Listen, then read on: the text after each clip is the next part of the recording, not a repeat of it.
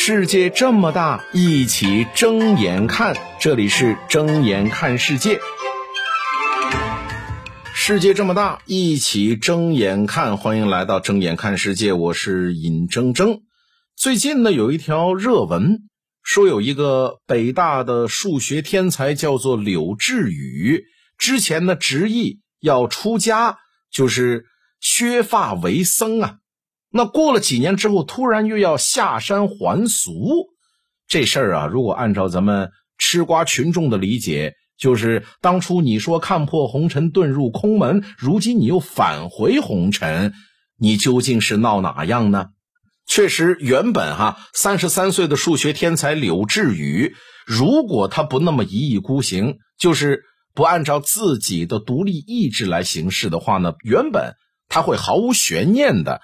成为青年数学家，但是这个年轻人却选择了一条格外难走、格外坎坷的路来去实践自己的人生信念和社会责任。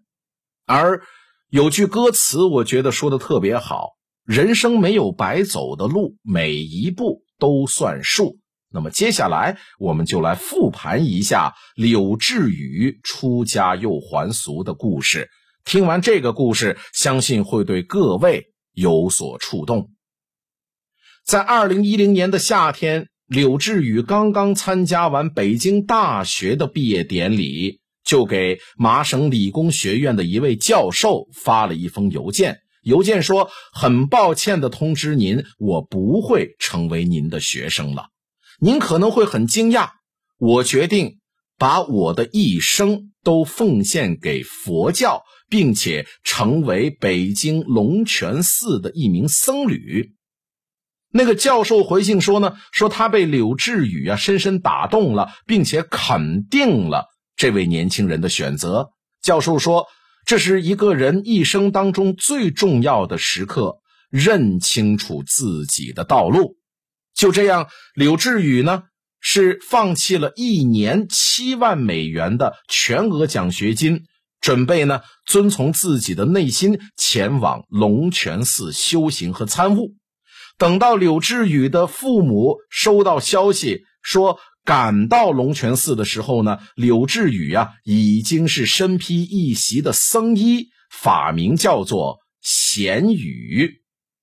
柳智宇呢，一九八八年出生于湖北武汉，从小呢就在奥数上的崭露头角，被称之为数学神童。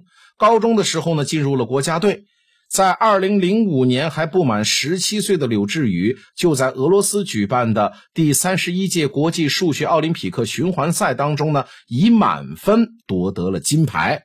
当时的组委会啊，对这柳智宇的解题思路那是赞不绝口，说呢他的解法比标准答案还要精彩。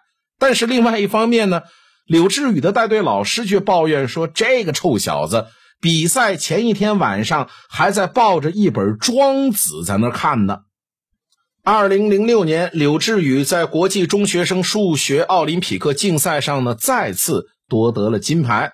跟他的成绩并列，一起获得金牌的一位德国选手呢，在二零一八年的八月一号是获得了数学界的最高奖项菲尔茨奖。为什么我要提这个德国的选手呢？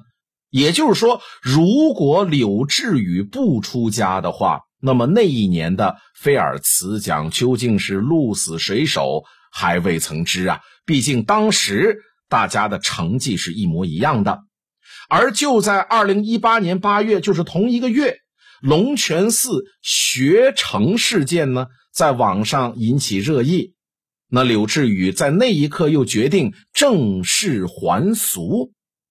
而从世俗功利的角度来看，世人真的很难理解柳智宇的选择。而柳智宇呢，自己却很坚持，因为他最讨厌的就是功利主义。柳智宇的父亲是全国重点高中华师一附中的物理老师，他的母亲呢是工程师，因此呢，这个孩子遗传了父母强大的理性思维，从小学习成绩就很好。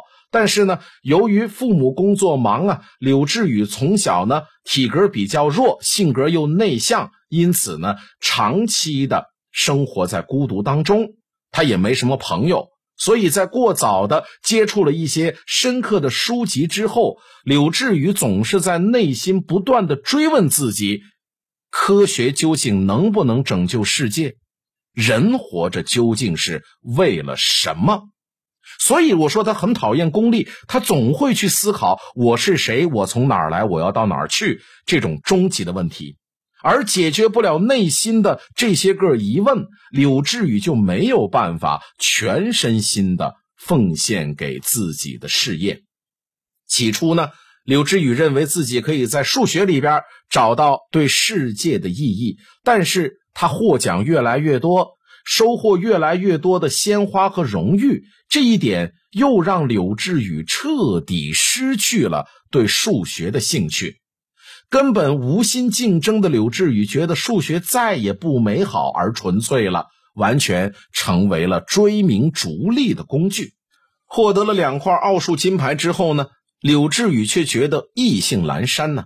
在求学之路上遇到的这些呢，让柳智宇非常的失望。对于他来讲，奥数金牌、保送北大等等这些标签一样的荣誉，不是他的追求。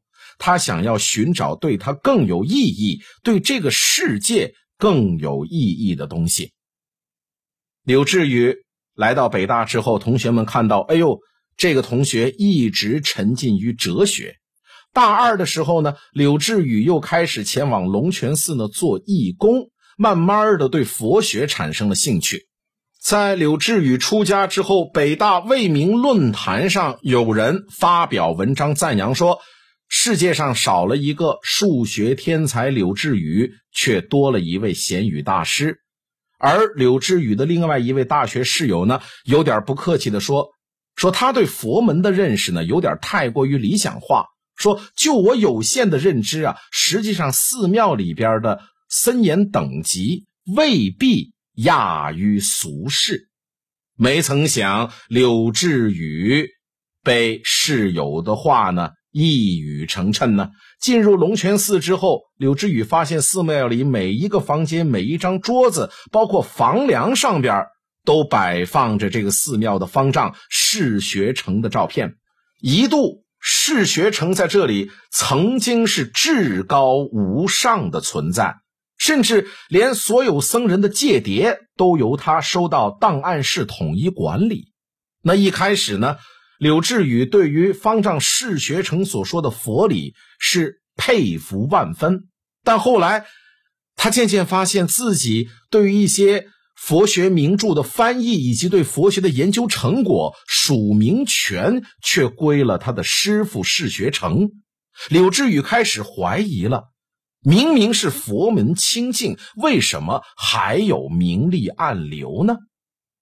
到了二零一八年的八月，一个举报事件让柳智宇对于他的师傅释学成的信仰彻底的坍塌了。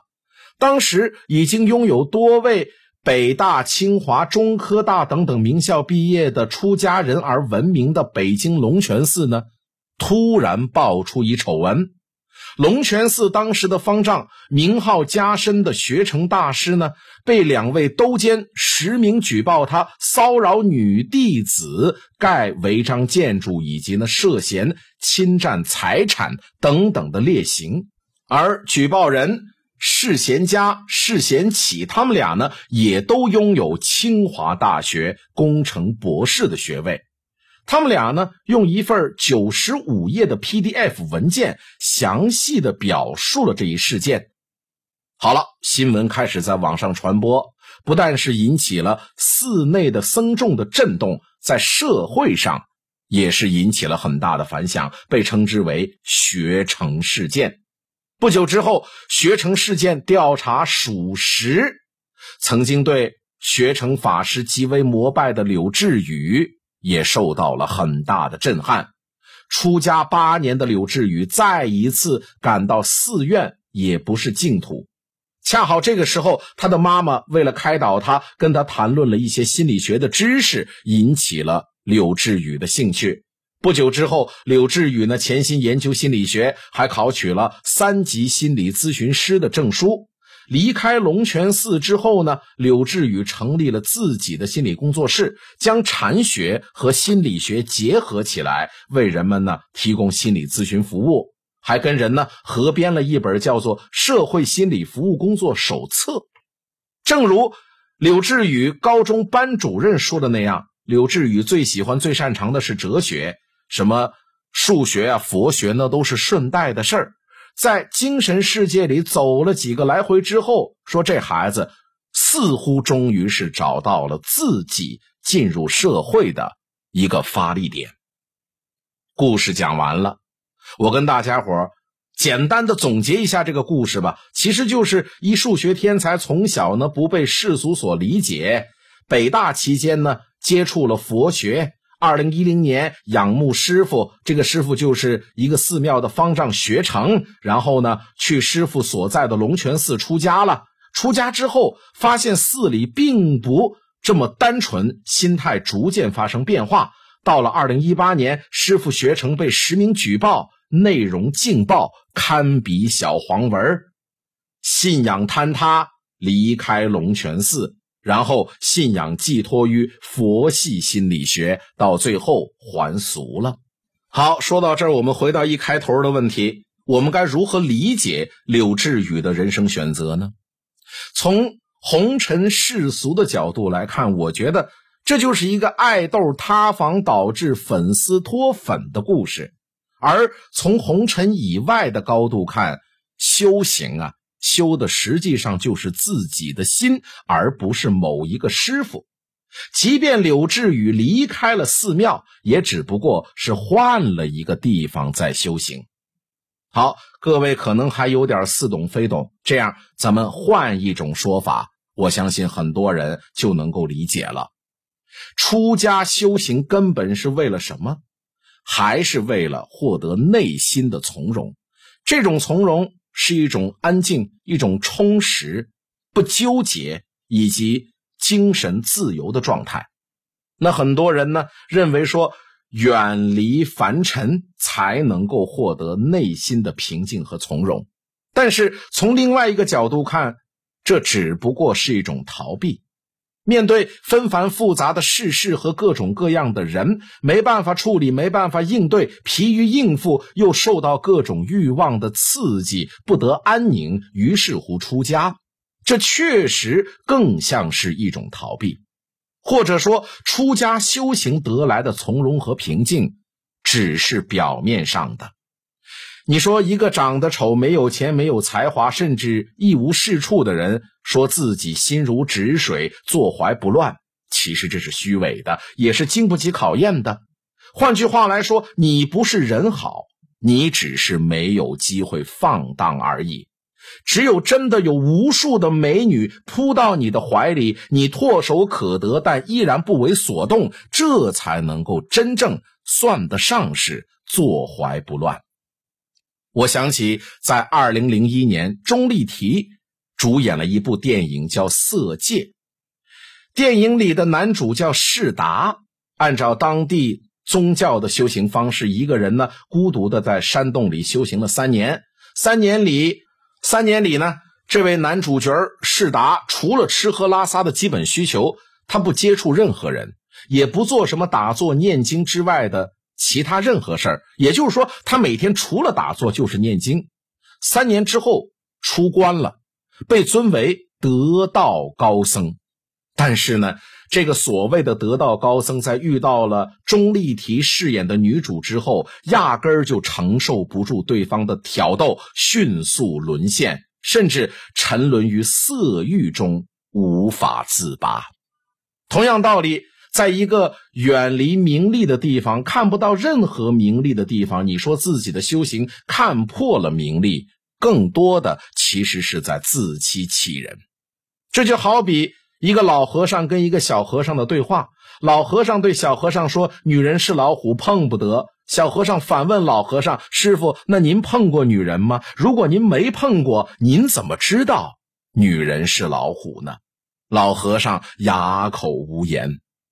所以呀，人生真正的修行还是在人间，因为只有在人间，我们才能够真正的经历、体会和感受各种的世事、各种的人、各种的欲望，然后洞察这些事、这些人以及这些欲望的本质，进而做出取舍和选择，形成一种坚定的。人生观和价值观，并且以这种人生观和价值观来看待、来对待身边的人事和欲望，才能够真正获得从容。各位听懂了吗？这滚滚红尘究竟是什么？其实不是这大千世界，而是你的内心。